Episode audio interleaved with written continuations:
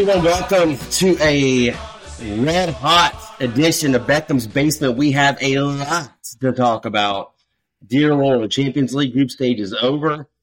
Uh, Frankfurt just dry home buying over the weekend with uh, no questions asked. It was it was basically prison sex, and um, man, ouch.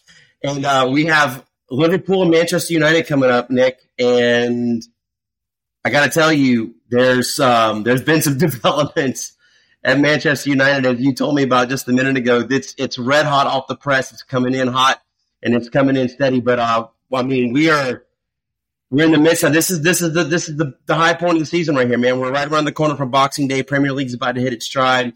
Liverpool's on top of the table, which is which is uh, uh, freaking amazing, and uh, that's where we should be. That's where we need to be. That's where we deserve to be and United are in a complete dumpster fire free fall. And we're gonna get we're gonna jump in right with them. But I need you, sir, to make your introduction. Nick, co-host Nick, my man with the plan, Mr. Information, Mr. Mr. South American football himself. How you doing, sir? Doing good, man. Better than uh than than last week. I don't feel dead.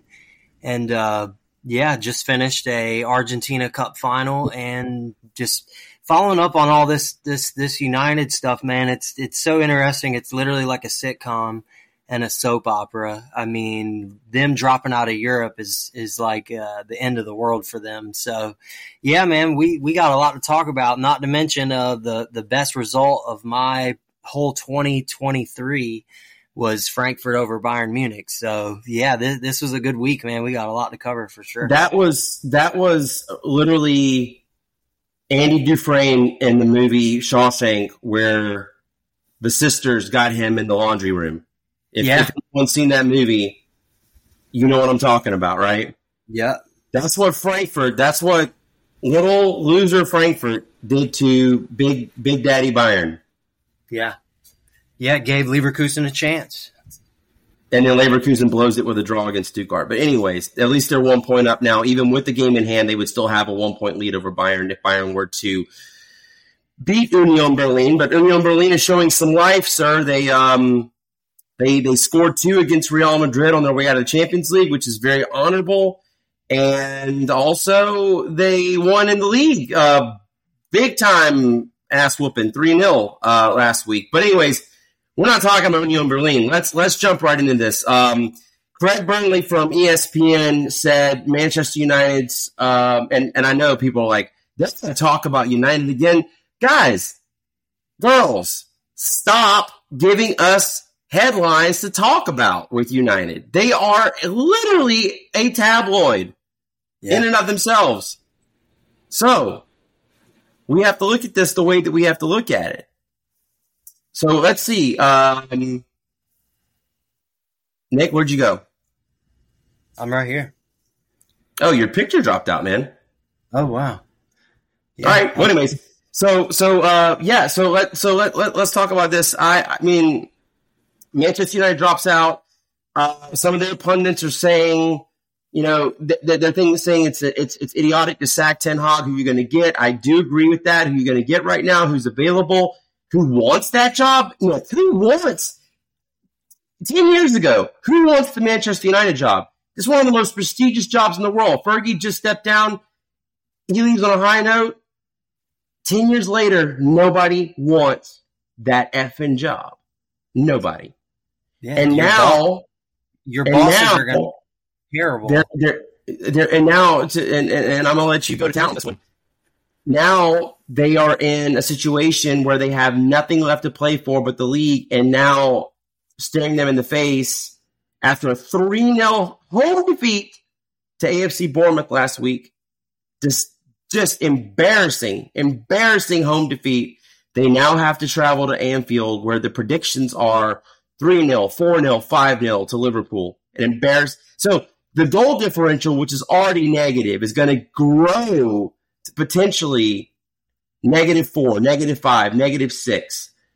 Uh, and, and, and, and, you know, the thing was, we can't sack our manager when we're only three points off fourth place. Well, guess what? You're not three points off fourth place anymore. And after this weekend, you're definitely not going to be three points off fourth place. Nick, let's start with everything. Tell us what you've just heard reported here in the last hour or two. Well, I, I follow. I don't even think I'm subscribed to to United Stand, but the biggest the biggest fan channel on YouTube for any club is the United Stand, and and Mark's pretty good about his sources, but they're um they're reporting that uh, Jan Fjørtoft from ESPN is is reporting that Borussia Dortmund has interest in hiring Ten Hag, which is assuming a lot, assuming that BVB crash out. Well, I don't want to say assume because we know what's going to happen. They will get a two seed who should be a one seed, and that two seed will beat them in the playoff. They'll be kicked out. They will finish fifth, fourth, something in a German league, and then they'll probably want to fire their manager. And also, United is going to want to get rid of their manager because he can't, you know, he can't manage himself out of a wet paper bag with scissors in his hands. Right. So they're reporting that that BVB wants to get their hands on Ten Hag. And this is from a reliable source, man. I mean, uh, Mark doesn't just say stuff; he's very picky about what he says, and and uh, and I I agree with uh, with what he says. He he says they're going to do the fire sale. They're going to sell Van de Beek, Sancho. Um, Varane doesn't want to stay for his last year in 2025, and they're going to have a fire sale and get rid of these players so they can drop drop down the uh, the squad and then just contend for this league. But they're for, they're apparently going to fight for fourth, but they're not going to get finish in the top four and uh, they're going to start really dropping these games. We were just talking about it. They have a difficult schedule coming up. They had a kind of a cakewalk, you know, when you lose three nothing to Bournemouth and it was at Old Trafford. I mean, it it's pretty bad uh, when when you do that, and you are in a group with Galatasaray and Copenhagen you you have to come out on top. And not only did they not come out on top, they didn't even qualify for Europe. And Mark was saying they missed out on just by missing Europa at least 28 million in revenue. So the owners are looking to replace that by selling the players that we have uh, talked about. So a lot going on in in United world, man. These these people have something every day to follow, and uh, it's always a, a drama show you know, setting yourself up for this Liverpool match to be a disaster. Um, you know, and, and I'm a big, I'm a big, uh, I believe that when people are on one result, like let's say City and Red Star over three and a half, usually it doesn't happen. But I honestly agree with the world that Liverpool is going to smoke Manchester United. I mean, you're talking about one of the best offenses on this planet. And yeah, their defense is shaky, but no one can score for United. When your leading scorer is a uh, Scott McTominay, you have some serious issues, man. I mean, I, I can't. Off, but we, you, you, know this to be true is that Ten Hag uses McTominay in the wrong position. Yeah, yeah, you'll see him. You'll see him pushing forward. He's not even. He he's he's totally out of play. He places him in a position to where he can try to save that team and he's done it once or twice, but you're only going to get that once every 20 or 30 matches and it's looking terrible. I mean, the guy the guy is uh is looking it's looking really bad. I mean, people are turning on him left and right. So let, us talk about this real quick. You and me discuss this, right? Because we, we talked about two scenarios here, right? So typically, uh, the fire sale would not p- take place until the summer because you want to keep the, the squad strong to push for the league, right? So, and I don't mean the league by winning the league. That, that that's absurd. I don't think Manchester United is going to win the league anytime in the next thirty years, but uh, especially with, with Glazer ownership, because uh, Glaze is great on donuts, but not in football. And no. I, will I'll tell you this. By the way, if you if you do want some good glazed donuts, go downtown Charleston Glaze. If you're here, go get those donuts. Anyways, yeah. um, two scenarios. Uh, one, keep everyone try to get top four because you need that European money. You need that Champions League money. We know that, right? That's that's the big thing. That's that's where you that's where you make your mark, right? And then in the summer, you can decide who you want to keep. But the other thing is too, you sell them now, and you basically give yourself no shot at top four. You're basically conceding top six at best, if not nothing at all Actually. I mean, it'd be completely devastating if, if Manchester United got nothing next season because that's honestly the way it's looking right now. And then Ten Hag's going to be out in May, and then where do you go from there? I mean, it's it's it's a complete and utter dumpster fire. And and my my question to you is this: Do you just go all in on the on, on top four right now and keep everyone? But then the other thing is the players have have have reportedly turned on the manager. Yeah, Rafael Varane hates Ten Hag. So yeah. even if you put in one of the world's greatest defenders, he's not going to play. He's like, you know, he's like, I'll sit on my ass on the bench. Yeah. So let's discuss this. Yeah, like, what, would, what would you do? I, I, if this was my team, I would honestly, I would hope that some type of ownership would change. I mean, we've talked about it before, and apparently they're getting this new sporting director who's going to be changing stuff around. But at the time being right now, you have to honestly look and say that you don't have a chance at top four. You're not going to get Champions League, so you're going to have to fight for a Europa or a Conference League spot. And those fans are so snooty, they don't want that. And, and I mean, it, it, it just, it just shows you, man, that, that this, this whole club is just such in, in shambles when the top from down to the bottom is this bad. Um, I I think you you do you fire sale, you get rid of these players who do not want to play for this club, and then you hope this sporting director can bring in guys who can play better and play for the manager. The manager, I think it's gone. I think it's over with. You're not going to be able to save this guy. But I mean, how do you come back from players you talked about, right? So Varane's not playing anyway, so it won't hurt to sell him. Well, hey, he started against Bayern Munich. Told Ten Hag to go to hell, so he hasn't played at all. He's probably going to go back to Dortmund. And according to you, what you heard today, Ten Hag might be his manager at Dortmund. So how the hell would that work out? Ten Hag's going to be the manager at Dortmund, and Sancho hates Dort uh, hates Ten Hag. So I mean, you you you're taking one problem and just moving it to a different country, a different league. Then, so who yeah. else were you talking about? Um, Van de Beek is already gone. He's leaving in January. Yeah, he hasn't played, and and Varane did, he started against Bayern Munich and played an amazing game and held Bayern Munich to only one, even though they didn't need it. But it was funny watching that match because he's he's changes everything for that team. But because of a rift with this bald manager, this bald fraud is what I, I like calling him. They they they suffer untactically because you don't start a World Cup winner Varane, and now he wants to leave your club. So right. it's just a it's a mess. Okay, so um, I mean, I, the prospects are looking really piss poor right now. Yeah, and, and, and, and, I'm saying this like United supporters would out would just boycott the, the conference league. They wouldn't even come to that.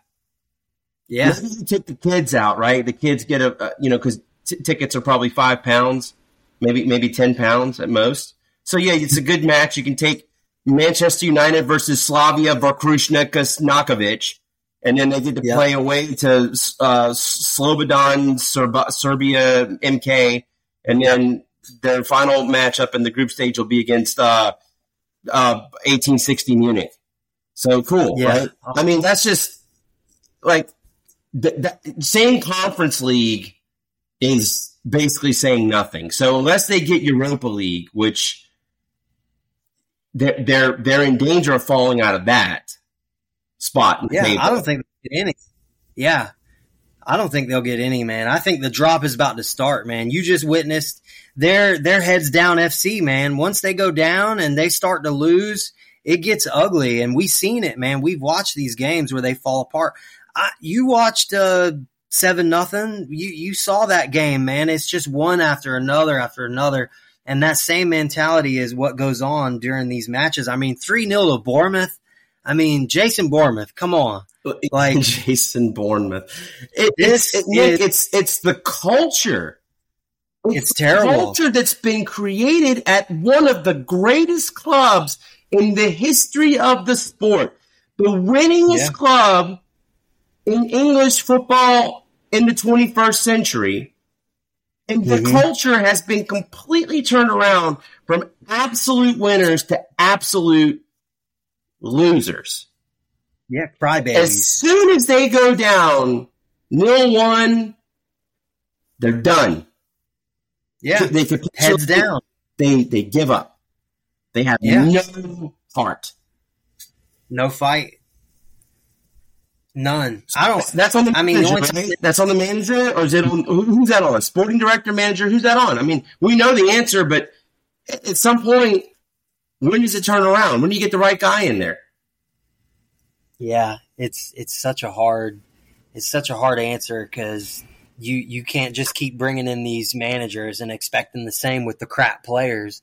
I honestly think that the best thing for them to do would be to sell these lot and just get rid of these players as much as they can. I know they're on huge wages and then start to build. I mean, I don't want this to end though, so it's kind of like a a, a circus. I, I mean, I don't want it to go out of town. You know, I want them to keep crashing and burning, but eventually, you know, years down the road, they're going to get it right. They they just don't. They're it's going to happen, but.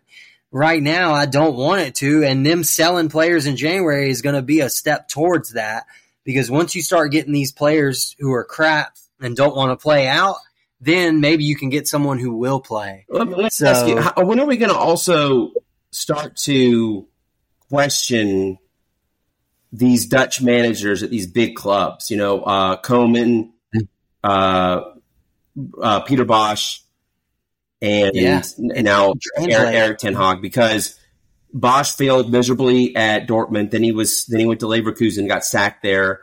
Koeman failed at Everton, um, And then Barcelona. Barcelona, and Ten Hag has now failed at Manchester United miserably.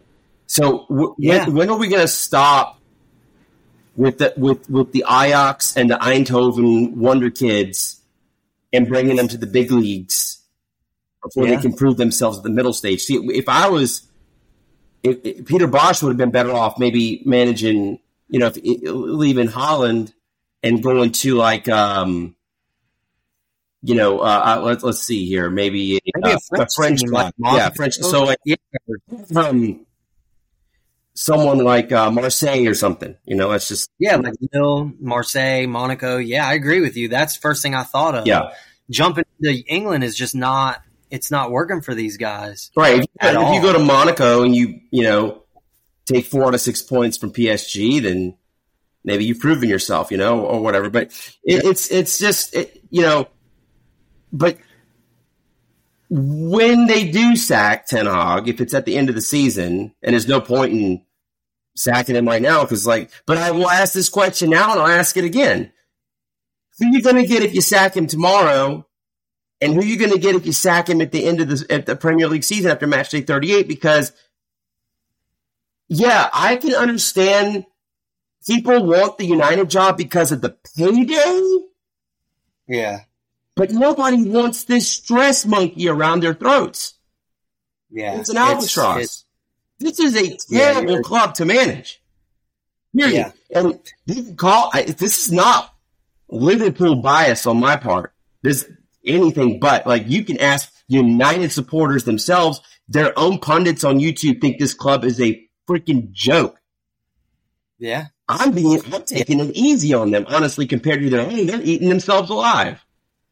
Oh God, yeah. Yeah, you you got people talking hours about how they want everyone gone.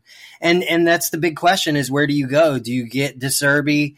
Do you get you know, Zidane was even brought up, even though he said he's not going to go to an Why English would- club. Why would he go there and ruin his Yeah. name? Yeah, I agree with you, man. I mean, it, it's it's like they're gonna they're gonna have to keep on striking out until they find that that right guy. But they're just they're they're ruining these names. I mean, Potter was brought up. I mean, I just watched a video on this whole thing we're talking about, and I mean, the names that I heard were just it's just crazy because they were like, "Oh, we're so glad we didn't get Pochettino," but it's like, dude, you got Ten Hag and you're still terrible. Like you, no matter who you got in this round, clearly it's not just the manager. Like it's something else going on inside this club. And I, I honestly, I'm done saying the manager. When you got Ralf Rangnick, a genius, a German uh, football god, telling you that you need to to spread this to disperse these players in this club yeah. and change everything. When you got him saying that and then him going to Austria and turning them into a top 20 FIFA ranked club. I mean, Austria was great in Euro qualifying. Yeah. And I'm telling you, yeah. my dark horse. I think they have a chance to go in the playoffs. They just whooped Germany's ass too in the uh, last international break. Yeah, dude, Ralf Rangnick is a genius. And when you have a guy like that telling you you need to get rid of these people, and then he says, I quit, then you know there's serious issues going on with those players. And let's let's and, let's cue in the let's cue in everybody on how big of a genius Ralf Rangnick actually is. He is the mastermind behind the Red Bull football system.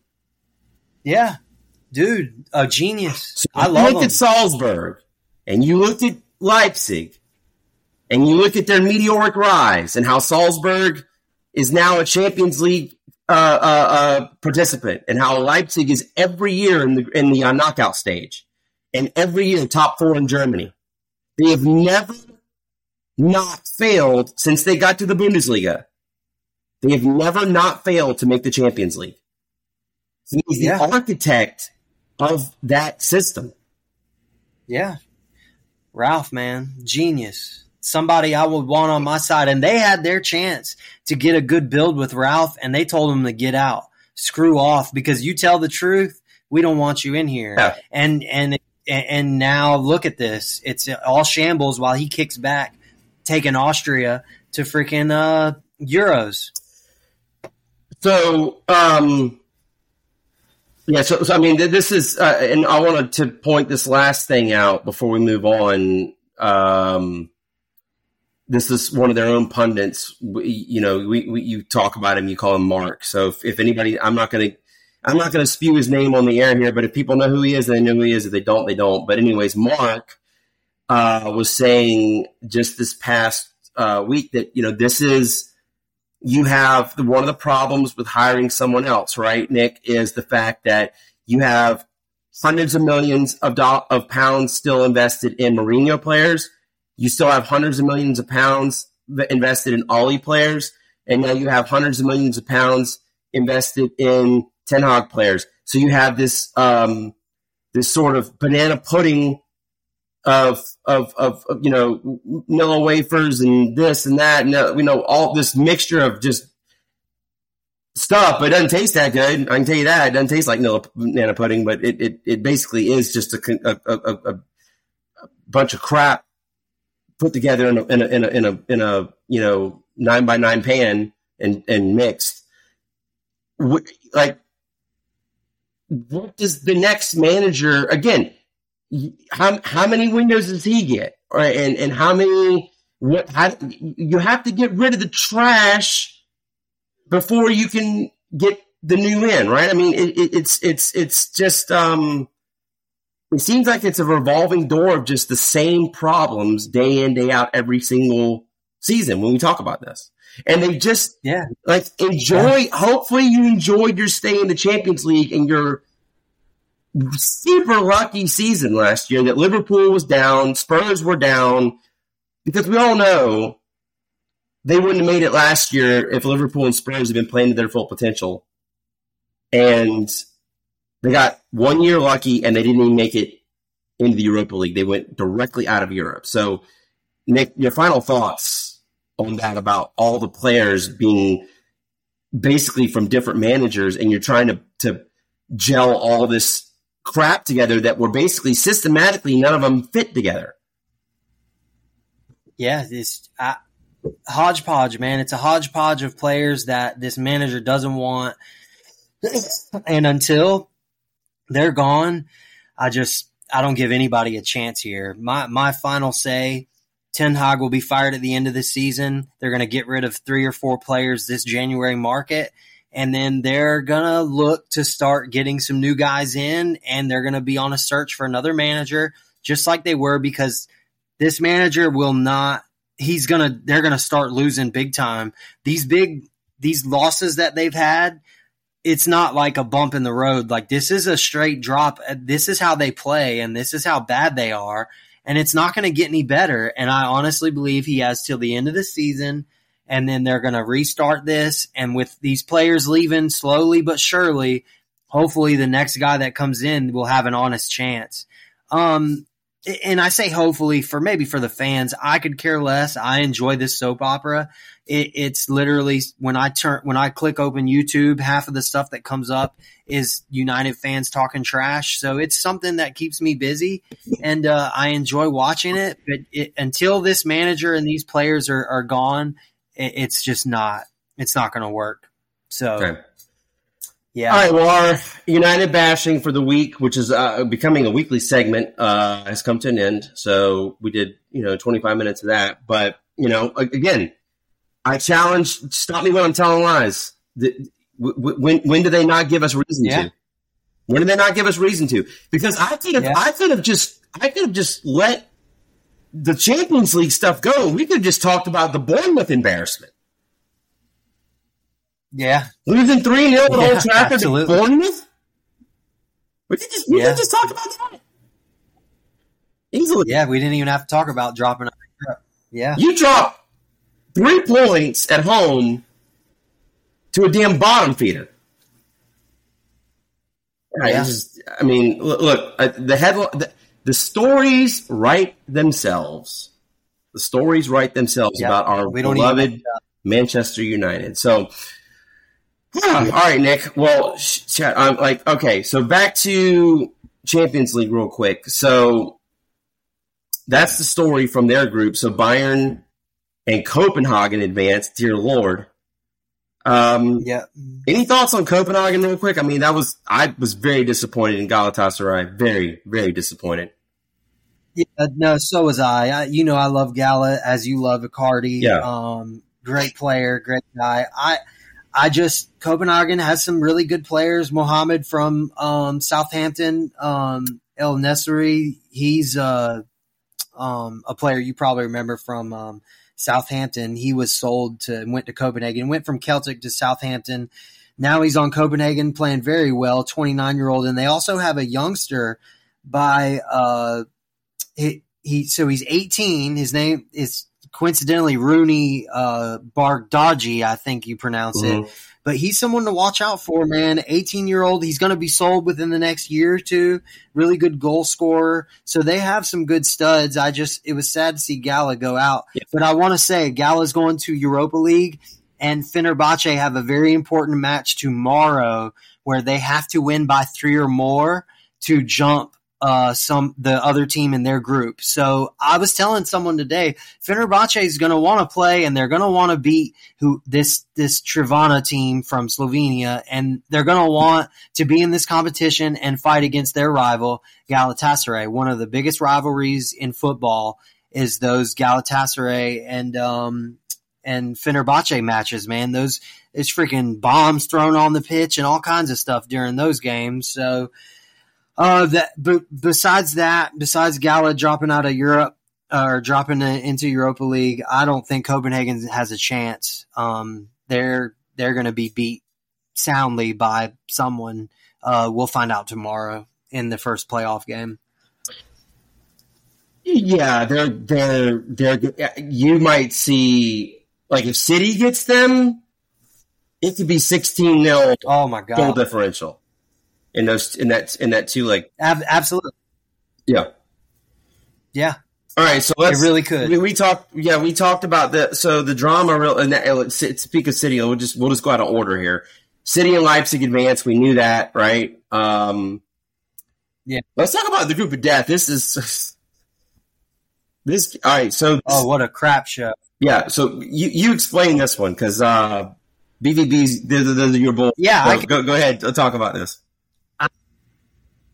I can give it to you play by play. So as the day started, uh, PSG need the win, you know, because guess what? Newcastle, they're going to do their job, aren't they? They're, they're going to, they're going to beat AC Milan, correct? Yeah, of course. Well, uh, it starts out and BVB opens the scoring, goes up on PSG. Uh, Soulé has a diving sliding block where he blocks uh, a goal from Mbappe, and then not ten minutes later, BVB goes down and scores to go up on PSG. Well, guess what? Newcastle is up on AC Milan one nothing. The Joelinton scored first half, so so far PSG's done. Uh, they're in your. They're. I texted you and said, "Dude, PSG's about to go to Europa League. I've never seen this in my life." And I, I mean, that was the exact text. And sure enough, Captain America responds in the 60th minute for AC Milan 1 1. PSG then responds 1 1 in BVB match. So now all PSG has to do is hold on because Newcastle is not going to beat AC Milan. And then sure enough, Chukwueze from, from Villarreal, the, uh, the La Liga legend, the 24 year old Nigerian scores the winner for AC Milan Newcastle become the new English bottle jobs, and they exit. Um, they exit Eng- uh, European uh, uh, champion or European uh, competition. Period. AC Milan, your Italian juggernauts, snuck into Europa League, and not a person on this planet Earth can sit here and tell me they predicted that one. Um, well, so I, I was listening to some uh, Serie A podcasts uh, last week, and they said that AC Milan was all but di- uh, basically guaranteed to drop out of Europe, and then they now they, you know, see drop in the Europa League, League, but their but their their their. European adventure continues. I mean, and, and, for the record, so does so does Mauro Icardi's. I mean, he, he's not done. Like they're you know Galatasaray are going to go to the Europa League. They're not out of Europe, but um, yeah.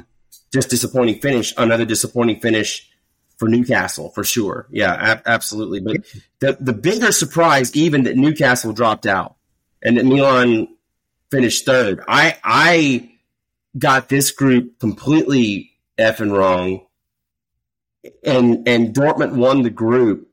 And I know yeah. I say this like you know until Dortmund can prove me, you know, until they can prove me wrong. I'm just saying this. Look, you guys got you got lucky over six six legs, man. Like I, am I'm not, I'm not kidding you. Like you did. Um, the very first opponents, which will be a second place team. Now, the caveat here is if Dortmund get Copenhagen, then I I'm not okay. Shut the hell up. Okay, you yeah. will beat Copenhagen. If, if God, if they get them, did Dortmund get any luckier? Do they have a, a, a, a complete rabbit's foot horseshoe shoved up their ass. That's fine.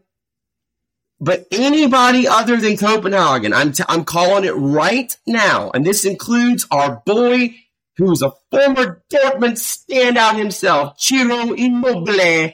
If they get Lazio, yeah. Lazio's going to knock their ass out. Yeah. PSV, I think PSV could even beat uh, Dortmund. So I, I, agree with you. Anybody but Copenhagen, maybe PSV, but everyone else is a deadly second place team. I mean, you draw Inter Milan, you draw P, you draw Porto. Leipzig, yeah, Porto. I'm telling you, Porto would destroy Dortmund. They don't absolutely. Enter. That's a guaranteed. That's who I'm hoping they get because I know for sure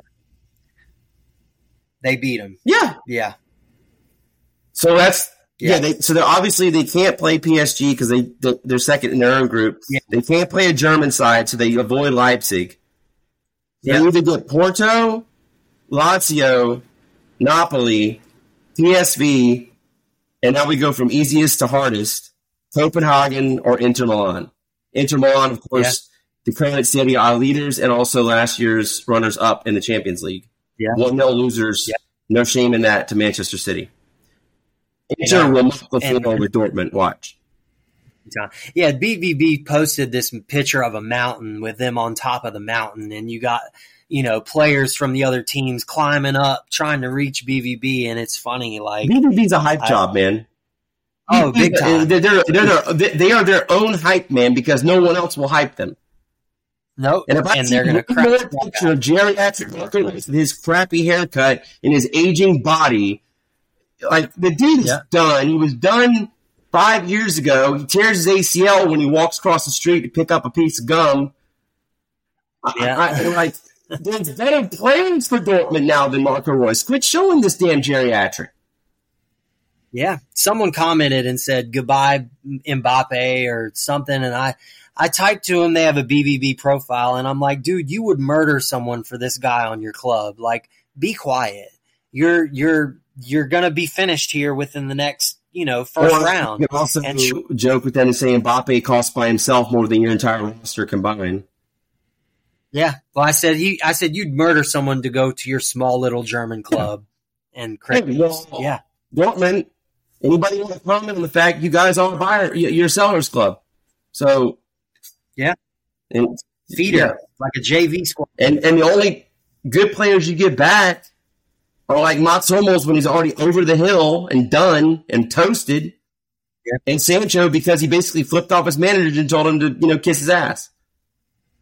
Yeah. Who I think will come back to BVB and actually play very well. Because he So knows the be- system. He, he's been, he's yes, because he's been there before, so he's familiar with the city. He's familiar with the fans. All credit to Dortmund; they have an amazing atmosphere. Eighty thousand. I mean, it's one of the largest football stadiums in the entire world. I mean, the Yellow Wall is very. I mean, you know, if the the club were better, it'd be even more intimidating. But the the, the I mean, when you manage the opposing side, I mean, until you're Leipzig or Bayern, you score, you're already up 2 0. I mean, it's it's intimidating. I mean, because, I mean, that 80,000 fans, that's like going to the, the big house in Michigan. It's 110,000 Wolverines packed into, you know, it's, it, it you know, Dortmund's got a good atmosphere, but they're not top four right now in their own league. They just got um, beat by Leipzig. They, they also got beat by Stuttgart. They also got beat by Bayern and Yeah. drew Leverkusen. So out of the top four in their league, so let's start with the four. They have a combined one point against all the teams Yep. above them. One. A draw against Leverkusen, lost to Stuttgart, lost to Bayern, lost to Leipzig. Yeah, if they're going to ride this good, high man. until, until no, they will be. It'll in March. You won't hear a peep from them. I'm telling you, it's it's going. They're going to be nothing. There's going to be nothing to talk about. And I will say this.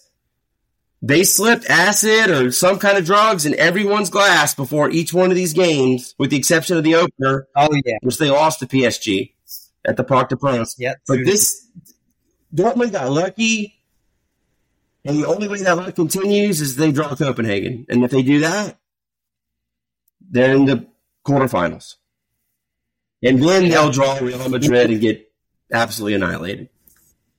yeah, shellackled. So it's funny, man. It, we say this: watch them, watch them get Copenhagen. Just watch it. We called it on this show. They'll they'll either get Copenhagen or PSV, and we'll have to hear this crap for one more round, and then uh and then it will be over with. But that's the only way, man. And I still give PSV a chance because they can they can actually uh go toe to toe with BVB, especially offensively. Yeah. So we'll see, man. It's Copenhagen. Whoever gets them is going to have the easy way out, but BVB will. Pro- our luck will be they get them, and we'll have to hear these chirpers chirp, chirp, chirp until freaking February. you know? Yeah, um, Group B, Nick, Arsenal and PSV Eindhoven advance. Uh, Sevilla out of European competition, so they will get nothing this year. They're so far down in their league, so you won't see Sevilla in Europe next year either. So this is this is uh quite the fall. this was it. Uh, Real Madrid and Napoli, they advance. Obviously, uh, Braga's going to Europe, Europe, Europa League. Uh, Sociedad and Inter, um, three wins, three draws, no losses, and then Benfica on goal differential. I guess uh, tiebreaker over Salzburg goes to Europa League. Salzburg goes home.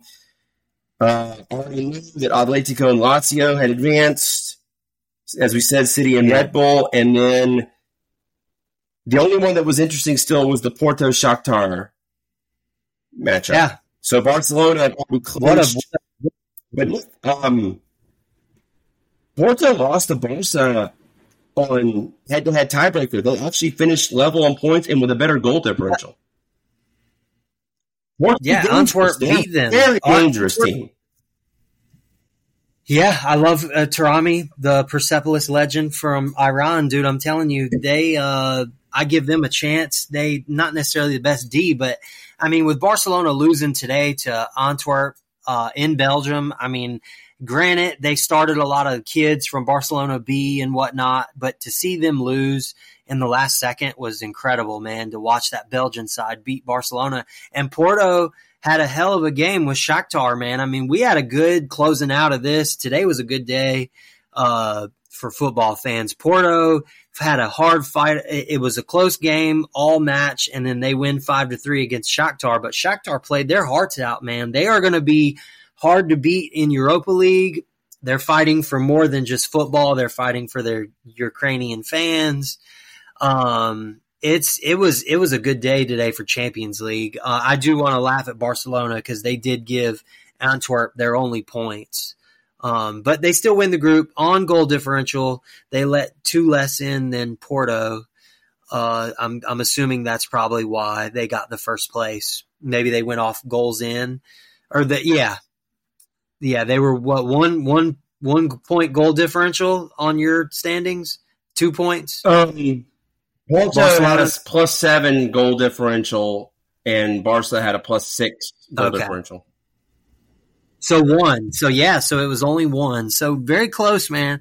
I uh, I, I think Barcelona is a ticking time bomb, man. They're they're gonna they're gonna get kicked out and those fans are going to be calling for Xavi's head already. You know, it's it's bound to happen. They're they're not as good as they should be. So that that's another thing we'll be talking about here soon. Um, so Champions League is done. Group stage. We're going to wait on the draw. Yeah. Find out who gets who in Tomorrow. the round of sixteen, and yeah, and then we'll go from there. We'll be able to predict that. Um, but yeah, some of these groups um, I got right, completely right. It and some good. of them I got. My final, yeah, my my my final say was it was good. It was decent. Um, my heart was hurt a few times, but to have BVB shock both of us like they did, it made it interesting. And uh, I'm not I'm not upset with with how the group stage went, man. How did you did you like the excitement? Yeah, I mean, so Copenhagen is. I, I, I mean, I'm rooting for them, right? Because this is. I mean, it, it's the little engine that could. I mean, they they come from the the the, the basically the, the the July qualifying people. You know, like that. That's yeah. they, they, they don't get a direct qualification for winning the Danish league. They have to like hustle against like yeah, playing the turn. Skrinsnar, Pilsen, and and Victoria colonialism and all these other, you know, terrible yeah. clubs that are in these third world countries. And they came through, and you just go there, you know, you're going to get a nice paycheck. You're going to get way more money than any club in Denmark has. But you're going to go home. You know, you know you're going to go home. You're yeah. going to have six great games against big teams, and you enjoy it. You just enjoy the experience. And now these guys get to go into the New Year's holiday knowing they're going to be playing in the biggest competition in all of club football well in February. Yeah. That's pretty damn yeah. cool. But other than that, oh, yeah, crazy. I mean, and they um, loved it. loved it. Inter advanced, obviously. Uh, nice to see Barca back in the round of 16. It's been a minute. Um, the yeah, I mean, yeah, it went kind of as predicted, though. To be honest, I mean, it's like City and Leipzig were going to advance. Arsenal, you knew they were going to advance. Still, yeah. you know, uh, uh, uh, Real Madrid, obviously, Napoli. Yeah. We knew, you know, those the, like, you know. So now this is when it gets down to the good stuff. So like, there were some exciting matchups, but as a whole, you're missing some clubs, right? Like you're missing your Juventus, you're missing Monaco, yeah, you're missing Liverpool, uh-huh. you're missing Spurs, yeah. There, there's there's some there's some big names that are typically there that you're missing out on. You know, Roma, for example, is, is, is you know typically in the Champions League. So yeah, I mean, all in all, not bad, but um, looking forward to the to the knockout stage now for sure for sure. Yeah, man, I agree. Well, Nick, um, let's look at let's look at the league play real quick from last week because we did have some big ones here. Uh, we'll start off with Germany. Uh, th- we just talked about this right now, like you know, with Dortmund. So Dortmund to me always big match scenario, almost 100% of the time, they're going to choke. It just, it just, just happens, especially in the league. Especially in the league. So they get another one, right? They got Leipzig at home. They have them at the best Westfalenstadion, or based on their debts that they incurred, and they have to had to get stadium naming rights, the Signal Iduna Park, but apparently true OG Dortmund supporters do not call it by that name. So we'll just call it the best Westfalenstadion. Wow. So right off the gate, our boy with his 80 year old legs, Mats Hummels gets a red card, exits, and that's when things start happening. Own goal early, and Sule, he equalizes before the half. And then it's pretty much over. Baumgartner scores 54th, Poulsen 90th plus one. Füllkrug, the um, undeserving German international, gets one back to you know make it look prettier, but it's done. So Leipzig, big win, yeah, big big win on the road. They're probably going to take all six points from Dortmund this season. What are your thoughts on this match? You know, another big yeah. choke job in the league by by Dortmund. As I said before, everyone can look at this group stage and say whatever you want to about Dortmund, and if they get Copenhagen, great for them. But in the league, they've played all four of the teams in front of them, and out of 12 possible points, they have one point. Nick, I turn it over to you. Talk about them. Yeah, I mean that says it all. I mean they they put all their focus in Champions League and and uh, it paid off to see them go to this playoff, but it all is going to crumble, come crumbling down. This is a good match. I mean, I, I think we, I might have said a couple things to you. I, I laughed at BVB and said red card. And then, of course, Sule answers when they're down a man to make it 1 1. But I, I knew after the half that, uh, that Red Bull was going to come through, and, and, they they absolutely did. Uh, that that stat of one point against the other top four, just says it all, man. Yeah. I mean, you can't expect them to really do anything against these big teams. And being in fifth place right now with Hoffenheim right on their heels, Frankfurt just had a big win. Um, even Freiburg, which is right behind at 21, two points behind also.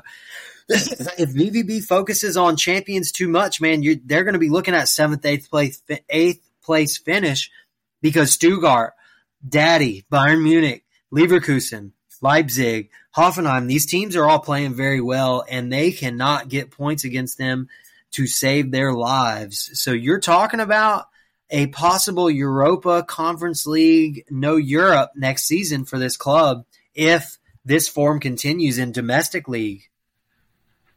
Well, listen, um, they have two. Next week, the German league goes to the winter break. Um, yeah. So they have two matchups left. And in my opinion, uh, these are absolutely must win matchups. And it's against Augsburg. And by the way, Augsburg trips them up a lot over the years. And they're in ninth. Yeah, they're they're 17 points, man. They're not doing bad yeah, this season. And the last one is against second to last place Mainz. Yeah, they'll probably. I, am saying four points. I think Augsburg can can hang with them, man. and and BVB is going to be hoping that these teams above them end up crashing because they're not doing anything spectacular in, in league play at all. I mean, it's it's really been you a know, bad you look at season. It, Usually, we see Stuttgart's in third. Yeah. They have a six point advantage on Dortmund in fifth, and Leipzig is in fourth, and yeah. they have a four point advantage over Dortmund with the away game in Dortmund already done and that being a win for them. So they have to, the return fixture yeah. is in Leipzig, which you can almost guarantee is going to be a Leipzig win. Um, oh, yeah. So it doesn't matter when Bayern plays Dortmund. It could be on, on the, the freaking moon. They'll still beat them 3 4 0. Um, yeah. Leverkusen's yeah. interesting because they drew at the Bayer Arena. So the return fixtures in Dortmund and then they lost to Stuttgart, but that return fixture I think is also in Dortmund. So, um, but they have a lot. That I mean, look, but the thing is, Dortmund can drop a match against Bremen or Wolfsburg any given week. Yeah, I agree with you. Teams come to play against BVB. That's a fact. No one likes them. Yeah. So they're they're. I feel like this year in domestic play, they're going to have a hard time, man. I'm sticking to that. I just everyone everyone wants to beat BV, BV, beat BVB no matter where they are, what they're doing because of their idiotic fans. So I just I see that trend continuing, man. Just looking at this table, those teams above them are strong, very strong. Okay, so this one, and uh, it's going to be a feat. Well, this one, um, if I said if I read you the score line five to one, you would ask me, well, so who did Bayern beat five to one? But I would tell you that you'd be wrong about that, sir. Actually, one of the the participants you have correct. It is Bayern, but Bayern has the one, and Frankfurt has five. But you would say so it was Real Madrid or Barca that had five. Like I would say that also could realistically happen but this is actually a domestic club and not even a great one at that. Eintracht Frankfurt beats Bayern Munich five to one. Nick, I mean, just a complete Shawshank Redemption prison. Yeah, just manhandling, right? Yeah. Um, only goal for yeah. Bayern, Joshua Kimmich, a meaningless goal before halftime after you know, yeah. it's it, what are they? They're already down three 0 at that point. So yeah, it was three I mean, is this a uh, what, what what do you classify this as? Is this a just caught with your pants down? Or I mean, this is their first league loss, mind you. It's a hell of a loss. Yeah. I mean, dude, I was in complete and utter shock. I mean, when I told, I don't remember what you said, but I mean, we jokingly, you know, talk trash about him, and and I think one of us might, you know, we might have said, yeah, Kane will score four and after halftime or something, and and it just never came to fruition, man. It's it's funny. You you'd think that they'd come back, but it was literally five to one in the 60th minute, and you were just. It's almost like I was waiting for Bayern Munich to answer, and it never came. They just were completely out of this yeah. one from that yellow card to uh, Ken Jay in the 20th minute. And, and then it was like everyone was scared to defend or something. It, it's like they fell apart. And before you know it, it's 3 0. And I'm texting you like, dude, this is absolutely insane. I mean, this was my Christmas Eve, dude. This was Christmas Day for me. I never get to see this. And we always say everyone always beats, or Bayern Munich beats everyone in domestic play. And finally, we got the other way around, man. I mean, this is just an epic, epic caught with your pants down, thinking about the next week or something. Something happened here where they just were completely lost on that pitch. And I'll never forget this game. I mean, this was great. This is exactly what we needed to keep Leverkusen up top and to keep us talking about this league because Bayern Munich wins this match. It's they're one point, what, one point off? I yeah. mean, it's it's you're you're back to saying the league's done and and Bayern Munich has it. Now at least you can say no, hold on. Frankfurt beat Bayern Munich 5 to 1, Critty. We got a we got us a title race. So, because this result did happen, I will say we still have us a good a good race, but I still need to see another about two or three of these and I don't think I'll get them but I would love to see another one or two. Oh my gosh. I, I mean, you could put Xabi, you can go ahead and give him the trophy, man. You get three more of these from Bayern Munich, and Leverkusen can at least draw win to against against the other top four, and they can they can finally win that trophy, man. Well, if you look at this, like you know, um, Frankfurt countered, you know, Bayern's four two three one with a four four two, and gave them, you know, the possession like we talked about last week. This is, you know, topic we talked about. Um, possession is only an advantage if you utilize that possession to your advantage. So, you know, Bayern had, uh, you know, obviously more shots and they had more shots on goal. Sorry, they didn't. They had more shots, but 20 shots, but they had less shots on goal. So that, that there it is right there. Like, um, that's my point is, you know, Frankfurt 14 shots, six on goal. So half of Frankfurt's shots are are, are, are dead dead you know in front of the in front of the goal. Whereas Bayern, it's uh, twenty uh, percent, so one out of one out of every five. Yeah. So it doesn't matter that you had sixty five percent possession; it's what you do with that possession. Frankfurt took their thirty five percent possession and destroyed them. It's, I mean, so oh, yeah. they completely countered Three one with a four four two classic European four four two, right? Um, Italian formation from from yesteryear's glory years, and uh, they frustrated them, and yeah, they had. I mean, they just just had them. They had them beat. It was just their day. Yeah, absolutely, man. Started started the Egyptian up front, and he scored a goal. And yeah, man, I I was in paradise, dude. I mean, this is what a non-biased fan wants. I mean, from from the first tier to the second tier, man, we just have great a great season so far in in Germany, and uh, and I want to say, man, I I sent you a a short with with um the biggest the second biggest league to be watched, and to your surprise, what was it, sir? The second tier of Germany with averaging what 28,000 fans every yeah. match, which beat La Liga. So, so that is a stat that'll blow your mind. You got a second tier of football overtaking a, a league like La Liga, and Germany is just right now. I mean, they're the they're the spot where me and you and and and football fans want to be.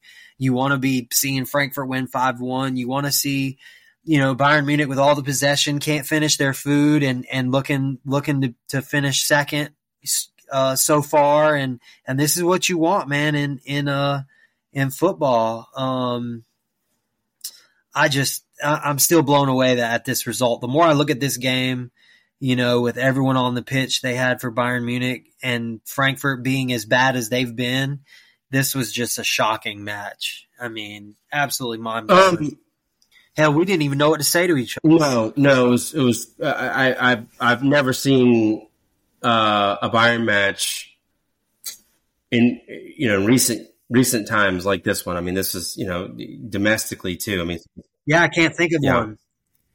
Yeah, but I want to move on real quick to Italy. This was big, right? So starting off the weekend uh, last week yeah. was Juventus and Napoli, and you know, Gatti gets them a 51st minute goal. That's the only goal of the game. So Napoli keeps slipping down, Nick. And we didn't talk about this. Juventus, it's a two horse race in Italy. We're about to close this thing down. We've got it down to two. Um, Champions League stuff yeah. still very much up for grabs, but it's Inter and it's Juve, and that's it. And some people in Italy may say that's the way it's supposed to be, yeah. right? Like you know, Inter and Juve, those are your two winningest clubs in Italian football history. Um, Inter's got the most Champions Leagues between the two. Um, obviously, Milan's got the most total out of Italy, but uh, Juve's got the most Scudetto. And it's yeah, this is it, right? It's a two horse race.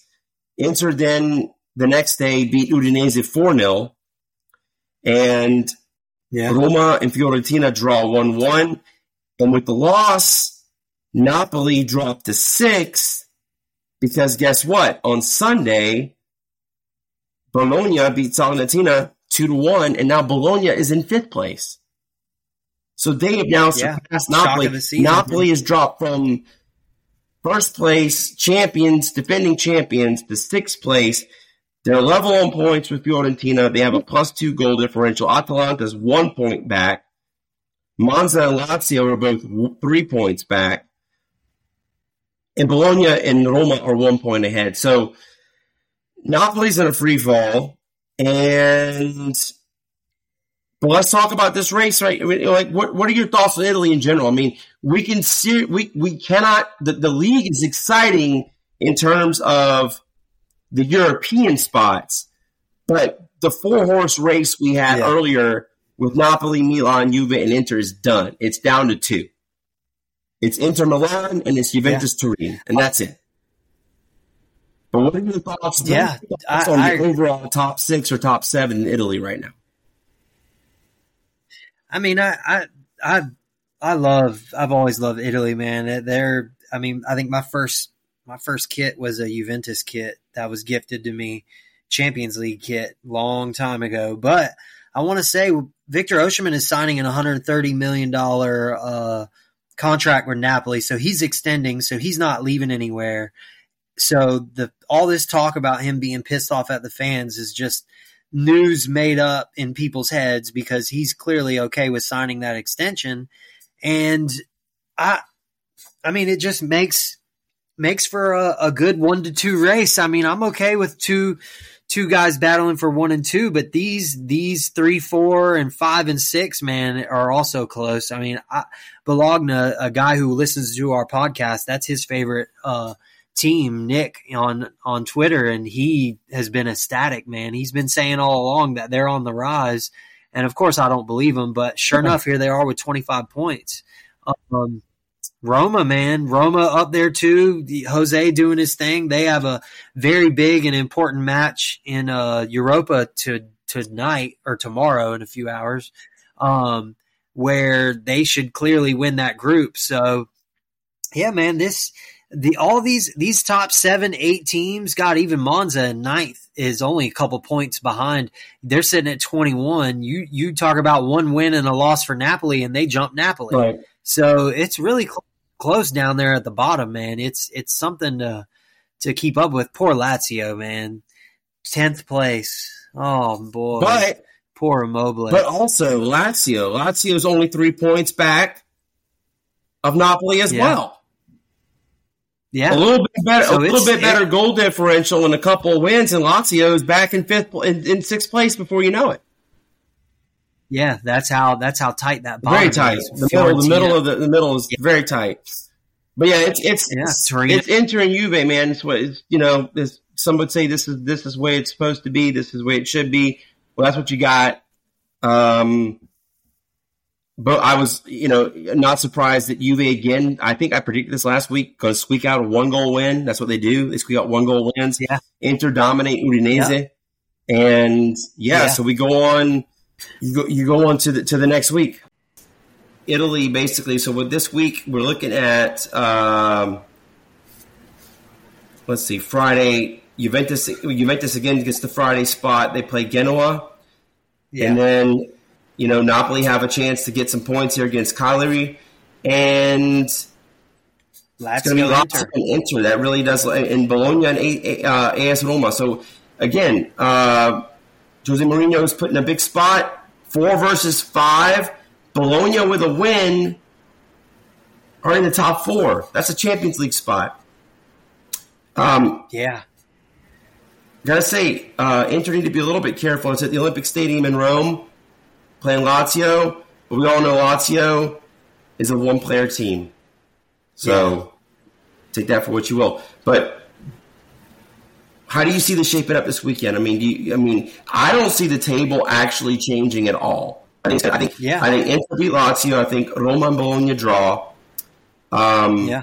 and I think Juventus again will squeak out a win, and Napoli will win. Napoli gets their three points, but that would put actually with a draw. Um, Yeah, that put Napoli- win puts them back and forth over Roma and Bologna. So that would be a change. But what do you see? No, I actually like that. I think Napoli are going to come out responding. Osimhen's finally settling in, man, signing that contract. focus on the focus on scoring his goals, and you're you're looking at Napoli jumping them. I agree with the draw. If Bologna can squeak out a win against Roma, that would be massive for them. And you're talking, I mean, just they're they're unstoppable at home, dude. Their last loss at home was literally the first match of the season, and they have not lost at home since. So we'll see if Roma can break that. But I mean, I it's hard. It's hard to beat Jose, man. You know, it really is. I like the draw there too, and I think Napoli win and jump them. But we're going to be doing this all season. I feel. I feel all season we'll be talking about these these European spots. You know. Let's talk about the bigger picture here. Let's move over to Spain. This this is this was quite the weekend. Okay, so we talked about the showcase matchup was Girona versus Barcelona, and I have to go back to last week. But I think either I said a draw or Barca win. I didn't think Girona would win. They they destroyed Barca. I mean, really, you know, like yeah, it was Gundogan and Lewandowski score goals, but like, who cares? Because after Lewandowski got it to three to two, Yeah. Christian Stuani makes it four to two. Girona now have opened Yeah. up a two point lead over Real Madrid in the in, in the La Liga table, and I'm telling you, like this could be the first time in decades that we have not either had Barca, Atletico, or Real Madrid win Spain. This mean, this this is a. And then you said they're coming from the Yeah. City Football Group, right? But we don't get tired of them until we get tired of them, right? Yeah. Right now, they're the fresh, no, toy. They're the new. They're Buzz Lightyear right now, right? Yeah. What are your thoughts on this? Yeah. I mean, this is This this, is big big. Like this is this is huge. I loved it. I mean, I was uh I watched this. I was in uh heaven, man. I mean, I love Dovbyk, the the Ukrainian guy, the 26 year old they have that came from. He played at uh in the Danish league at, Copenhagen's big rival, and actually went back to Ukraine and was literally scoring a goal a game in that league. Girona picked him up, and he has just been playing lights out, man. Deadly in front of that goal. Gutierrez is is uh, uh, Real Madrid uh, prospect that Girona got their hands on, who's also playing very well for them uh, in defense, and he's only 22. So the they just they're getting their hands on these young kids, and they are playing lights out. I mean, to I never would have thought they would have beat Barcelona, but it just it, it's it's what's happening, and I I credit a little bit of this to Barcelona. I don't think they're as good as people say, man. I really don't.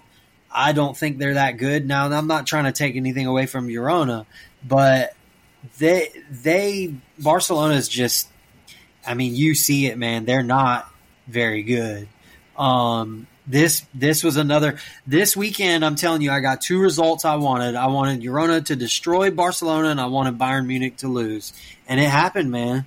Uh, shaping out to be a Real Madrid and a um, Girona race. Um, don't count out Atleti just yet. They still have that game in hand. Remember that. Yeah, But it was the Yeah, Real. Betis and the Yeah. Real Madrid draw that allowed this to happen because they drew 1 1. Um, Yeah. Bellingham scored, but didn't matter because Ruibal scored in the 66, and that was the end of it. But with the win, it allowed Girona to pass Real Madrid outright. So now, yeah, I mean, they have a two point advantage. And, and not that that's, but I mean, look, when's the last time after 16 match days that anyone other than the big three had the, the top spot in the league? I mean, this is this is huge. So I mean, it's just it, people don't understand. Yeah. Like this is yeah, this has been a, a kind of a, a, a transitional year, you know, for, for some of these leagues. Yeah. But then look at Saturday. oh, big time. We're to yeah, get no, um, Valencia and Barcelona, so that's at least uh, on on paper, that's a big matchup, right? Because you're you're looking at um, two two royalty two two clubs that are royalty in, in Spanish football. Real Madrid get Villarreal, which again, Yeah. two big names. Um, Villarreal are Yeah, in terrible form lately. They've uh, winless in their last three. And then on Monday, Girona plays Alaves, and uh, Alaves are 12th place. So that should be, for all intent and purposes, another win for Girona. So, yeah, it doesn't like doesn't look like much is going to change in the next week. No, no, keep it keep it as is, man. Let's keep this nice and tight, man. Get Atletico their three points that they need. Get a little bit closer, and I, I just I love seeing Barcelona in fourth. I mean, I love seeing their fans squirm. They just get so so itchy when they can't be in that first or second spot, and uh, it's not looking any better for them. I mean, they just lost today too. I'm, I mean, I just don't. I don't. I don't think it's working very well for Xavi. I, I think he's playing these youngsters a little too much. There's no. There's no. Um, God, I want to say.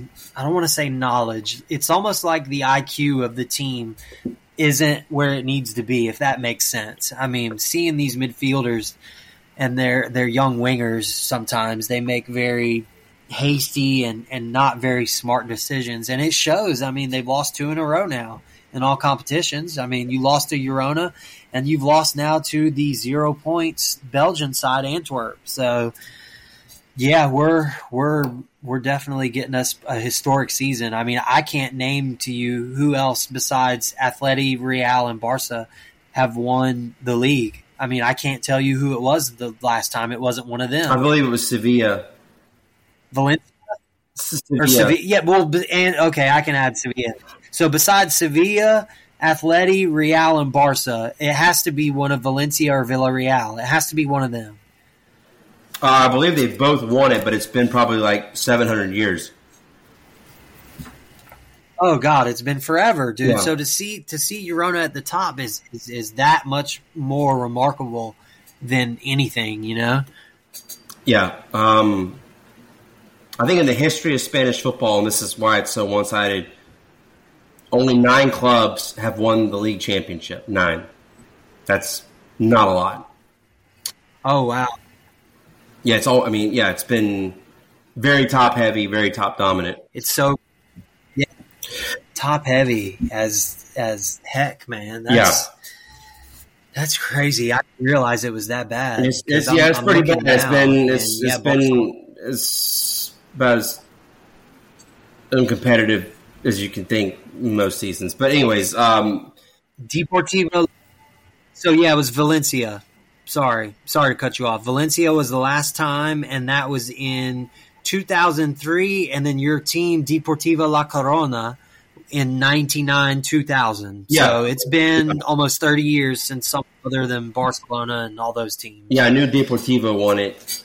Um, uh, Sevilla won it in '92, I think. Yeah. Yeah. Okay. Um, yeah. So nice welcome change at the top. You know, Girona's um, welcome addition to the uh, the top four in Spain because it's going to push one of those one of those big boys out. Um, moving over to England, uh, big changes at the table in England. Nick, we're going to talk about this. Liverpool get the uh, the coffee fixture. I was not happy about it at all. I was pissed off that I had to wake up again and Liverpool nearly crapped the bed, but they don't. Salah gets the uh, the one one, and then of course Harvey Elliott with a screamer in the 90th plus one. Liverpool Yeah. win at Selhurst Park in the banana peel espresso match, two to one, and thanks to Aston Villa, who were the biggest surprise perhaps in all of European football. They win against Arsenal Yeah. 1 0 after beating Manchester City 1 0. And now Aston Villa Yeah. sit one point behind Arsenal for second place, two points behind Liverpool for first place, and two points ahead of Manchester City for third place. But the win over Arsenal specifically means that Liverpool are now top of the table. So the top four right now Liverpool, Arsenal, Aston Villa, Man City, and then we have Spurs in fifth and United in sixth. And then, of course, Newcastle right behind them, Brighton right behind them, and right behind them, West Ham in ninth place. So, um, yeah, so between ninth and uh, sixth, there's three points differential. And, of course, United play Liverpool this week, but let, let, let's let's get your thoughts. How do you? We talked about them last week, Aston Villa, but they just keep winning. I mean, uh, we could have honestly. They had back-to-back games against City and Arsenal. You think at the beginning of the season, definitely zero points out of those two, maybe maybe one if they're lucky to draw with Arsenal. But they they get all six, Nick. Yeah. all six points against City, who have led the league this season, and Arsenal, who were the league leaders going into this week. Now the table's flipped. Liverpool's in first, Arsenal's in second, and Aston Villa's in third. And Aston Villa, on paper, next week could be top of the table in the Premier League. What are your thoughts? What are your thoughts on this? On this what are your thoughts on in this race in England right now? I mean, wonderful. I, I would have never thought Aston Villa would be contending this uh, this deep into the season. I mean, you're talking about going into the 17th match week, and you got Aston Villa in second place. And Dracula has always been someone I've I've I've loved, even at Villarreal, and I liked him even at Arsenal. But to see them in second is is just no one no one in their right mind would have called this. And their don their dominance the last few you know match weeks has just been it's been great, and they're doing it defensively scoring that goal and just defensively shutting that other side down. Now, Arsenal fans will feel to the contrary and say that the referee was on Aston Villa's side, not calling a penalty against Jesus at the beginning.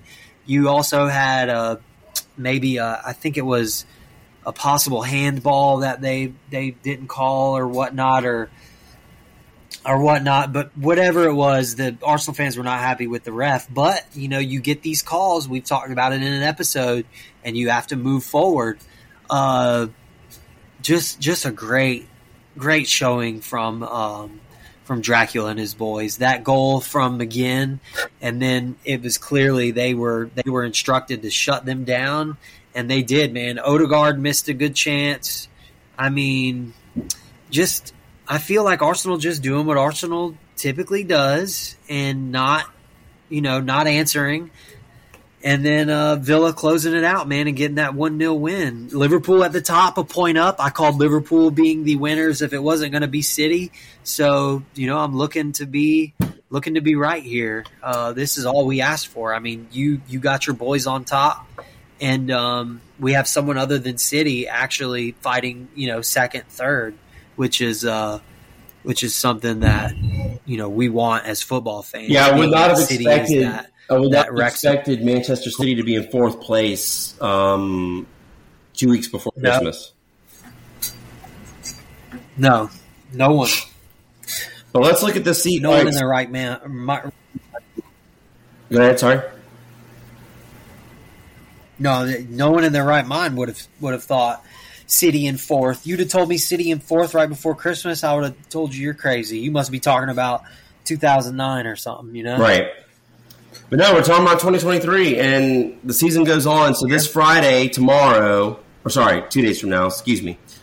Um, Nottingham Forest and Tottenham. So Spurs have a chance here to get, to get three more points. Uh, finally, snap that nasty winless streak of theirs uh, with the win, yeah. big win over Newcastle, four to one, massive win for them. They needed that really badly. Um, they can follow that up with a win over Nottingham Forest on Friday. Um, I mean, like you know, you look at it Saturday. Man City's playing Crystal Palace. That's at the Etihad, so that's uh, should be three points for City. Now let's talk about this one. What the hell's going on with Fulham? They've they've won back to back matches five 0 They have a plus ten goal differential in the last two weeks. And now they travel to Newcastle, who just got their teeth kicked in by Spurs last week, four to one. Um, yeah, what's what's going on with uh, Tony Khan's Fulham? Dude, I'm telling you that Liverpool result sparked them like you would not believe. I mean, Trent embarrassing them just turn that switch on for them. Fulham and Everton right now are teams that no one wants to play. I mean, they just they be, they seem to be getting these wins. Fulham has scored 10 goals the last two and I am telling you they can beat Newcastle. Newcastle, if Newcastle lose this game here, questions are going to have to be asked, man. Newcastle have lost 3 in a row. They did beat United 1 nothing at home, but you have to think going into this match, Newcastle aren't a sure for a win here. This isn't like an easy match where you they win. Liverpool, who are leading the league, had a difficult time with them. I am. I think they could beat Newcastle. I mean, I'm not just saying that. Well, you heard this week. Um, so Liverpool want to call back Carvalho in the January window because they're complaining that he's not getting enough um, sorry, that's sorry, that's that, sorry, that's Leipzig. So that's Liverpool Leipzig news. But um, I was thinking Carvalho came from Fulham, so originally. So yeah, my, my bad on that one. But um, no, yeah. but but other you know, you know, uh, other than that, Fulham. They yeah. So with the loss to Liverpool, it's almost like they they by losing they won because it it's it seemed to have ignited something within them that was missing. Yeah. I mean, I agree with you. They can beat. I agree with you. They can beat Newcastle for sure. Um, yeah. I, I mean, I would. I, I, don't know how to predict this one, but I mean, it's at St. James Park. It's on the road. It's in Newcastle. I just Newcastle is Newcastle is just. I'm telling you, something's wrong. Something is wrong, and I don't know what it is. And Fulham have scored ten and let in none. It's going to be difficult. I I'm not saying they can get the win for sure or anything. You know, I wouldn't put my last dollar on it, but me and you talk next week and we say, you know, one to two Fulham win on a freaking, you know, a winner in the 92nd minute, we're not going to be shocked. We're not going to go, oh my God, this is crazy. Like, they just, Newcastle have not looked good to me for the last few games, and Fulham are, are playing very well, man five goals in two matches. I mean, come on. There's teams that don't score five in, in five matches. So, and West Ham isn't a jo- isn't a joke. They beat West Ham five 0 So, you know, not giving a prediction or anything, but I, I would be happy to take a Fulham win draw. Uh, probably good good price too. But Newcastle, something's wrong. I mean, I'm telling you here now, something's not right there. They're they're either there's some injuries going on there, or uh, some something tactically isn't right for Newcastle, and they just aren't that team that we were thinking they would be at the beginning of this season. Well, so then you have a couple big matchups on Sunday too. So Arsenal and Brighton, that's big. Um, yeah. It's at the Emirates. Oh yeah, but this is a huge matchup. You know, this is like Saka and Nketiah, Odegaard versus Ferguson, Pedro, and uh, Adingra. So you have like um, Brighton, who is never to be taken lightly in, in the Premier League. No. Uh, this is you know the only thing is is like you we've mentioned before, away games seem to be their kryptonite, so to speak. So um, yeah. I do favor Arsenal in this one. I think they come back strong. Aston Villa or on the road to Brentford. Again, Brentford is a very uncomfortable team to play. They're, you know, 11th in the table. They have a plus one goal differential. They can they can beat you, and it's at Brentford. It's it's at the um, the community stadium there, and um, yeah, I mean, so we'll see if um, Aston Villa. This is what this is one of those matches, Nick. You if you're going to contend for a top four, especially, I mean, I guess if you're Aston Villa, do you not have? I mean, I know it wasn't their goal at the beginning of the season. It would be asinine, asinine to say it was their goal at the beginning of the season to win the Premier League. But you're within three points. Like it's right there for you. Yeah. You can't drop this match yeah, to Brentford. You, you have to continue it. to go. Ollie Watkins, Douglas Luiz, Leon Bailey, go after it. You know, I mean, you, you know, Diaby, yeah. get, get after it, right? I mean, so how do you see this one going? I'm, I mean, I would have to say I would just keep going with um, Dracula, and I think it's going to be a 2 1 win for Villa. I think they continue to c- collect three points, but in this particular week, it's going to keep them. It's going to, you're going to keep up with the Joneses, but you're not going to pass them because I think Arsenal beat Brightford. Uh, sorry, sorry, I, Brightford. I think Arsenal beat Brighton, and then we'll get to the last match in a minute. But what do you what do you see with um, Aston Villa and Brentford? I I think with Villa having a a slightly easy easy uh, Thursday Europa League match where they will secure secure the top of the group there. I think they are gonna. I think they continue it, man. You have to think in that locker room that these guys believe, dude. They believe they can do it. Brentford always is usually a hard opponent, a good team to slip up on. We've seen it from from teams like you know United and, and other teams. Brentford will play them well. Uh, Sheffield did just beat Brentford. They are a little embarrassed. I think it'll be a little bit harder, but that 2 1 I really like. I think Brentford could score first, and then Aston Villa just chip away at them. I, I think Villa can win this match. I'm hoping to get a slip up from Arsenal where Aston Villa can come a little closer, maybe get a draw against um, Brighton. We'll see. I mean, that's just my probably my hatred speaking there, but uh, Aston Villa get a win, and we hope for a Arsenal loss or draw. And you're talking about Aston Villa in second place. You know, um, that's just something crazy to say. Yeah, and and um, it, it, doesn't. And the thing is, too, it doesn't. It you know, um, it, it, it really they they're just taking they're just taking it one match at a time, and they're stepping up. They're stepping up their their their yeah. their, their game to the competition. They're not letting down. They're not losing to these teams they shouldn't lose to, and they're they're, they're giant killers right now. Yeah, beating who they shouldn't beat and winning against teams they should. And and what do we say about teams that do that? Is they usually finish at the top and uh, they continue it. Man, Dracula's gonna screw around and win that per, uh, premier manager of the of the year. Should should uh, should absolutely even even whoever wins the league should just concede the fact that I mean uh, Unai yeah. should win manager of the year because he's done just the most what he did remarkable job with Aston Villa. Okay, Nick. Um, final match of the week in England, eleven thirty a.m. Sunday. Thank God, Critty does not have to wake up at whatever time on Saturday morning and watch this crap. It's the Sunday premiere matchup, last one, num- match day, match number ten out of ten. Liverpool and Anfield hosting Manchester uh, Manchester United. So there's been a lot of talk about this one. Score lines going out the yin yang. The official line, mind you, is uh, over unders three and a half. So yeah,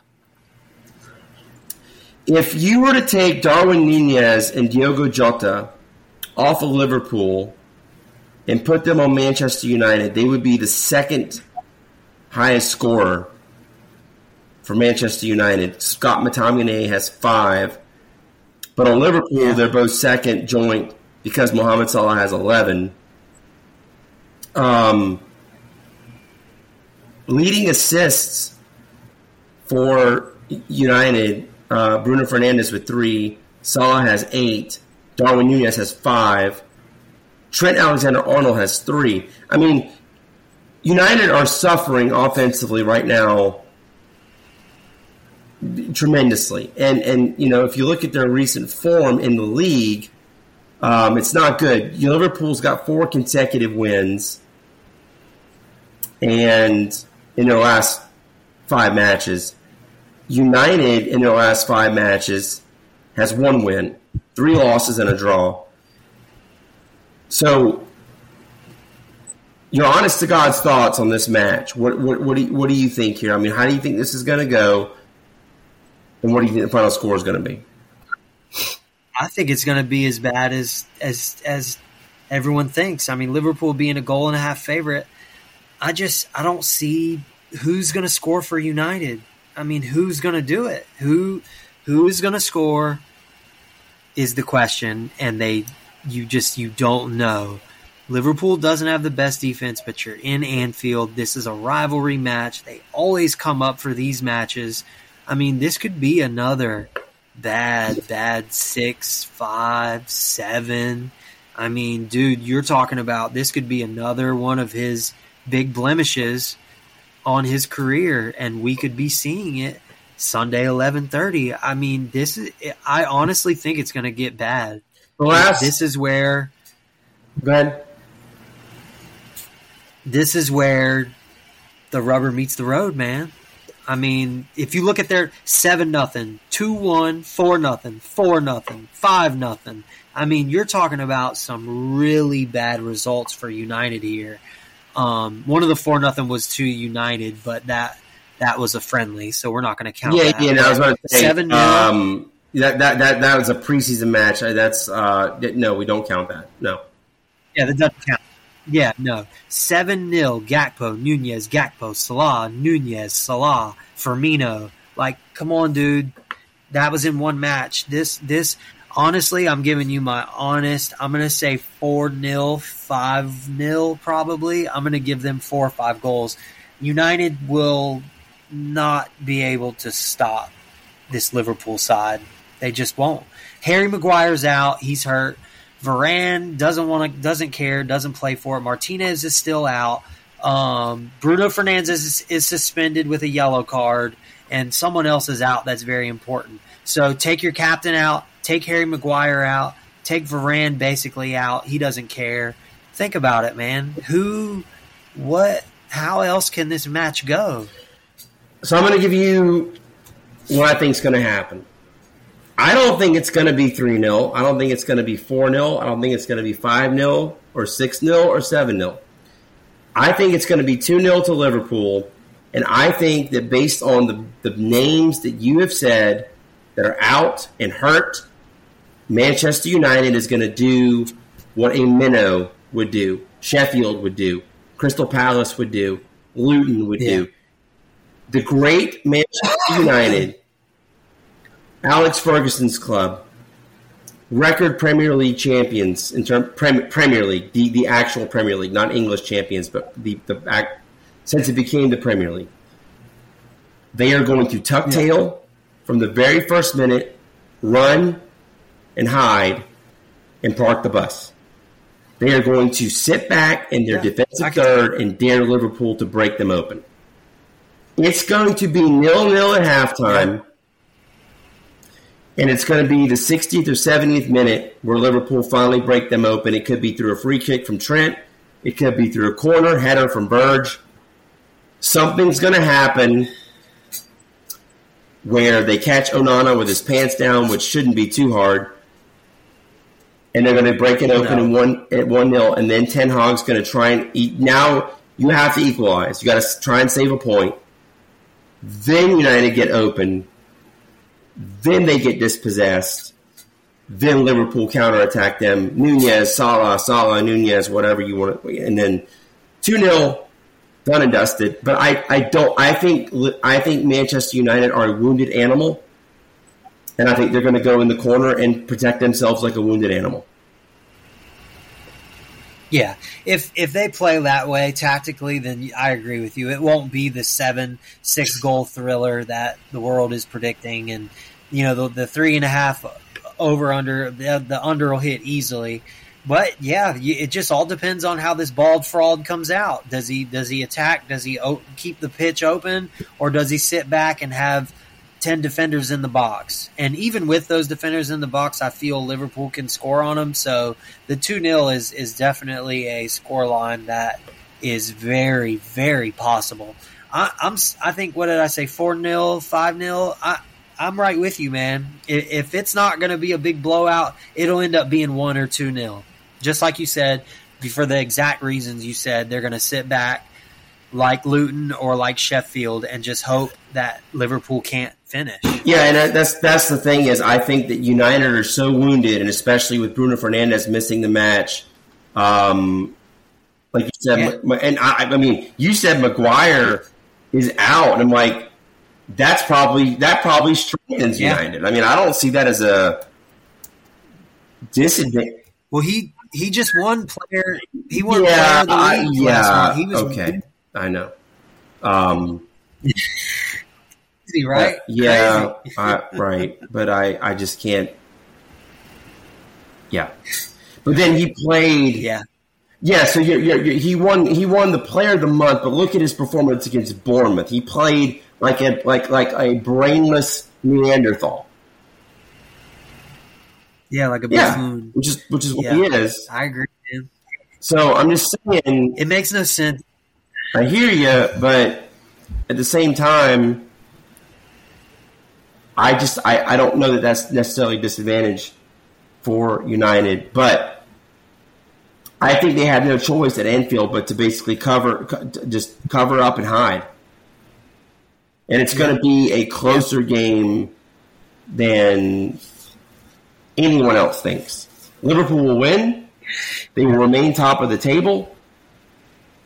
And it's another notch on their belt in, in against United, but I don't think it's going to be 3 0, 4 0, 5 0. I think it's going to be 2 0, and I think both goals are going to come in the second half. I think it's going to come late. Yeah, no, I can see it. I can see it because all eyes are going to be on this, and sure enough, every time a game has all eyes on it, it's usually nil nil at half, and then it's a small breakthrough, and then it's a one or two nil or one one. You know what I'm saying? So I, I agree with you, man. We're definitely going to have ourselves a good match, and uh, we're going to have something to talk about next week. That's for sure because we're going to have we're going to have some some big changes, and. Uh, it's going to be very interesting, man. Well, hey, one more thing we have to touch on that just started today is one of our favorite competitions in all of club football. It's not the most prestigious oh, yeah. competition, but it is one of our favorite ones, and that is the FIFA Club World Cup. Yeah. And you get that wonderful, beautiful gold Absolutely. badge if you win it. And in the opening match, Auckland City lost to Al Ittihad, and Look at the look at the players here that scored. Um, Romarinho, N'Golo Kante, and Karim Benzema. 3 0. Yeah. 3 0. And I want to say it was all in the first half. And dude, I'm telling you, Auckland, Auckland City is a team that I watch, and I, I people laugh at me.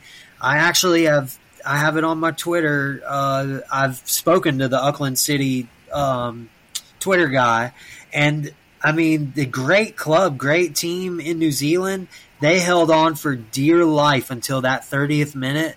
And let me tell you, it, it, was crazy seeing them nil nil in the 30th minute. And then, sure enough, for Mario, he, he ended up scoring on a, a corner kick. Um, and then N'Golo answered and Benzema, of course. But that second half, Auckland City fought for dear life and held on, and no more goals came. Man, the whole world had Ittihad winning by like six or seven goals. So respectable result here for Auckland City. Good showing. They they usually come every season to this and get beat pretty badly, but this year they did okay. So um, I was very glad to see that. And and tomorrow we get ourselves a couple matches uh, Friday. So, yeah, man, I love this tournament. I got to see Liverpool play Flamengo one year, and I bring up that match a lot because it was such a hard fought match until like the 80th minute, man. And and these teams want that beautiful patch that you that you speak about. I mean, you you probably have a jersey with one on, have don't a, you? A couple of them with Liverpool's uh, patch. Yeah. Yeah. So yeah, yeah, that was a great time for, for Liverpool. And man, Fl- Flamengo, they played so well against Liverpool. I was so happy for them. Um, so we get to see these juggernauts go against each other, man. We'll, we'll end up seeing CONCACAF get knocked out quick. We'll end up seeing AFCON knocked out pretty quick. Usually Japan, the, the Asian one can hang around for a second. And most likely we will get to see City versus probably Fluminense. And we'll get ourselves a, a match where uh, Pep and his guys can can scope out the Fluminense side and probably steal some te- steal some players, bring them to City. Well, so here's what we have uh, tomorrow. Both these matches, second round. It's uh, so Al, uh, Al Ittihad is right back into action against Al Ahly. That's tomorrow at 1 p.m. And then yeah. and then Leon is playing the uh, Urawa Reds tomorrow at 9:30 in the morning. Yeah, yeah. So Concacaf versus Asia, and we got uh, Saudi versus Egypt. So big, big clubs, man. These are that that Al Hilal and uh, Ittihad match is going to be like a Super Bowl, dude. The deserts will be shut down. The, de- the they will be, will be stripper poles down. put up. They'll be selling snow cones in the desert. Yeah. Yeah, absolutely, dude. This game will shut down those countries. I'm telling you, I I watch them week in and week out, and these clubs are massive. Well, now how, this is how can that be? big game. I how can it be that they're going to shut down the country with Al Ittihad when they when we we've talked about this before, where they play in front of seven hundred people? Seven, yeah, no, right, yeah. I mean, that's just that's a, that's a valid question, isn't it? No, it's it's a very good question. So I say that, and uh, it's funny. the The country will be going as normal because no one cares about it in Saudi. But all the fans across the world, they sure will call out of work. But other than that, yeah, you're right. You got 700 fans at the Saudi matches, so yeah, their their country goes on as as normal. Now they're playing in Jeddah, so it's in Saudi and it's it's. I'm wondering to see. I wonder how many people were at this Ittihad match. Let's see, because because it's a big tournament. So, oh god, dude, there was fifty thousand people at that game against Auckland. Okay. Yes, that's crazy. So, so people are actually showing up for this tournament. So FIFA has has done their job, and they've gotten people to Jeddah for this match. So that means the this this next match, the Al Hilal and Etihad match, will will have fifty thousand. Well, here's That's, the thing. That is pretty. This is this is, and I wanted to put point this out right. So this is the first true year, or first uh, um, first time that the Saudi Arabian side in this tournament has had this kind of star power. So yeah, is there is You're there right. any chance? So let's just say ET, uh, Al, Al, Ittihad with Benzema and Kanté um, beat Al Ahly tomorrow. Then they so whoever wins between the Reds and Leon, they you know they'll they'll do a draw. One of them will get Fluminense, um, Fluminense and the other one gets Man City. No, the, um, the brackets are bracket set. So the winner of Al Hilal and Ittihad plays Fluminense. Okay. City and Fluminense are on different brackets so that they can only meet in the final. They do that on purpose because they're the strongest. So you got Leon and Urawa. Whoever wins that plays City, and Ittihad and Al Hilal play play Fluminense. Okay. Um, so okay, so is there is there is there any chance like for example, that Al Ittihad with this kind of star power can upset Fluminense and potentially make it to the final. Yes, yes. I watched I watched all these leagues, and I'll tell you what, man. Etihad will have a harder time against Al Hilal. They're a very strong side who usually wins the African Champions League. They're very strong defensively, really good side. They they purchase they usually purchase a good striker who can finish um, I, they're if they beat Al Hilal, I think they'll beat Fluminense, and then I think it'll be City against Etihad. I really do. It, it, you good question, man, because that new star power with Benzema and Kanté and all them, they it's strong enough to where they could possibly beat Fluminense. Fluminense's tactics are, hey, kick the ball around and score as many goals as you can. Literally, that's what their manager does, and I think that they could beat uh, Etihad could beat Fluminense. So, good question, man. I mean, this year we have a better tournament. I just I feel with that Saudi star power, we have a better better um, better matchups and whatnot. And uh, it's going to be City versus whoever wins that other bracket because City won't lose to Leon or Urawa. No, they won't. No, they won't but I, I, I, I'm thinking there could be a banana peel if Fluminense or Al Ittihad make it to the final that would be where City could potentially. You're not wrong. No, I, yeah, I, I, agree with you, man. I agree with you. We saw it. We saw Palmeiras struggle or Chelsea struggle with the Palmeiras one season um, after Chelsea won Champions League. So I, I'm telling you, man, it it, this, this, is going to be a good Club World Cup. And if I'm not mistaken, we get the final like on the 22nd That's of right. December. So this is something that we're getting pretty quickly. So the, the, we'll we'll get this. We'll know the answer to these questions here really quickly, and uh, this is this is gearing up to be a good one. I, I actually I don't count the the Asian and Club Leon for anything. Club Leon is actually really bad. Um, I mean, LAFC was absolutely embarrassed. The LAFC should be in this. Club Leon, like, literally got demolished in the Cl- uh, Mexican League and in the playoffs. Um, was probably going to beat them pretty soundly, and City will get the Japanese side, and City will probably beat that side five nothing. But I could, I like what you're, I like the way you're thinking, and I think that the final, whoever it's against, City is not going to have it so easy. So I, I like that.